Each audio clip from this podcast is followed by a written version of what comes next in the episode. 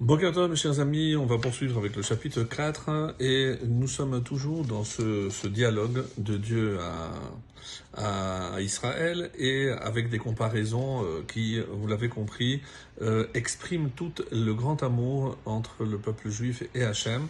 Et c'est comme ça qu'on arrive donc au verset Yud, le verset 10, qui dit la chose suivante. Mayafu achoti kala, matovu dodaïr miyahin. Donc une traduction donnerait la chose suivante. Quelles sont belles, dodaïr on va traduire ici par caresse. Quelles sont belles tes caresses, achoti, ma sœur, kala, ma fiancée?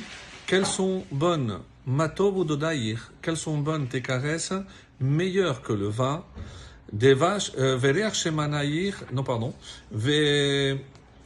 Vereach Shemanaïr, c'est ça, et l'odeur de tes parfums, Mikol Besamim, que tous les baumes. Alors, euh, regardez, ou plutôt écoutez ce que Rachid dit ici. Tous les endroits que tu m'as montrés, on parle ici de la terre d'Israël, hein, évidemment, ils sont beaux. Qu'est-ce que ça veut dire beau Rappelez-vous, on a dit Galgal, Shiloh, Nov, Givon. Rachid ici énumère tous les endroits où euh, va reposer le Mishkan. Autrement dit, là où résidera la présence divine. Menucha ushar Yehudim, Menucha zu Yerushalayim. Jusqu'à qu'on arrive donc au repos, repos, c'est-à-dire tant qu'on n'a pas Yerushalayim, on n'a pas construit le Beth Amikdash, on sait très bien que le Mishkan, le tabernacle construit à l'époque de Moshe, donc se balader un petit peu un petit peu partout, et jusqu'au moment où la Shekhinah s'est posée définitivement, et c'est ça, Vere Arshemanaïr, et c'est quoi? C'est le Shem Tov. Donc, grâce à cette ville de Yerushalayim, donc euh, on s'est définitivement installé, et c'est ça, euh, Tekares, c'est-à-dire la proximité qu'on a obtenue grâce à l'installation du tabernacle définitif, c'est-à-dire le premier Beth Amikdash. Le verset 11. Nofet titofna. Alors, euh, ici, euh, Nofet, comme l'expliquent euh, les Chachamim, c'est euh, une, une expression aussi pour euh, désigner la douceur. La douceur. Et, alors, qu'est-ce que ça donne? Verset 11. Nofet titofna siftotair kala, c'est du miel puisque le plus doux c'est le miel, que tes lèvres distillent, euh, ma fiancée, euh, Kala, ok, ma fiancée, des vaches, vechalav, tachat leshoner, du miel et du lait sous ta langue, Vereach salmotaïr kerer levanon, et l'odeur de tes robes est comme l'odeur du Liban. Alors, comme on va voir avec euh, le commentaire que va nous donner Rashi, ici la douceur, c'est la douceur de la Torah, on l'aura compris, euh, coule de tes lèvres. Siftotaïr, ici tes lèvres, puisque tant que le peuple juif s'occupe de Torah, c'est comme si euh, euh, le miel coulait, comme du miel et du lait. Et évidemment, vous, avez fait le lien avec la comparaison qui est faite avec la terre d'Israël, la terre où coule le lait et le miel. Donc une allusion aussi à la Torah et à la présence divine qui se trouve.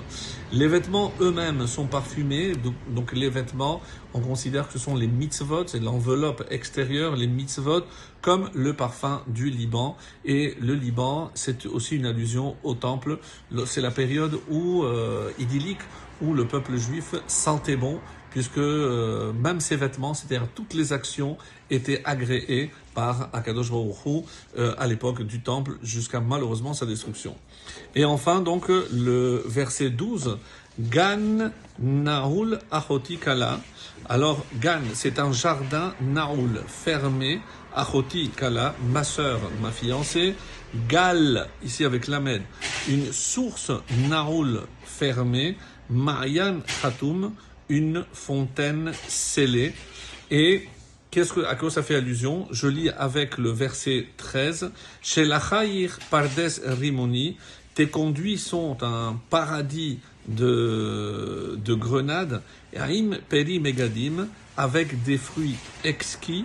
Kefarim, Aim Neradim, avec du euh, aîné, avec du nar et donc des, des, descriptions. Alors, si on regarde euh, le commentaire que nous donne Rachi ici, Elle est aussi euh, chaste qu'un jardin clos, ma sœur, euh, aux fiancés. Elle est une source fermée, une fontaine scellée. On parle ici d'Israël parce qu'elle ne s'ouvre pas à d'autres civilisations, elle ne s'ouvre pas à euh, d'autres cultes que le mien. Donc elle m'est réservée, la Knesset Israël, l'Assemblée d'Israël est réservée à Hachem. Même ceux qui sont les moins dignes en ton sein, c'est-à-dire ceux qui euh, sont considérés comme malheureusement des mécréants, eh ben, sont un verger de, de grenade. Et pourquoi la grenade? C'est l'exemple que donne le Talmud, que même un mécréant juif est rempli de bonnes actions comme la grenade, aux fruits savoureux, et on parle ici des fruits qui ont, ont, non seulement une bonne odeur, mais un bon goût. C'est évidemment le juif idéal, celui qui a et l'action, les mitzvot, et l'étude de la Torah qu'on en fasse tous partie. Très très bonne journée et Chodesh Tov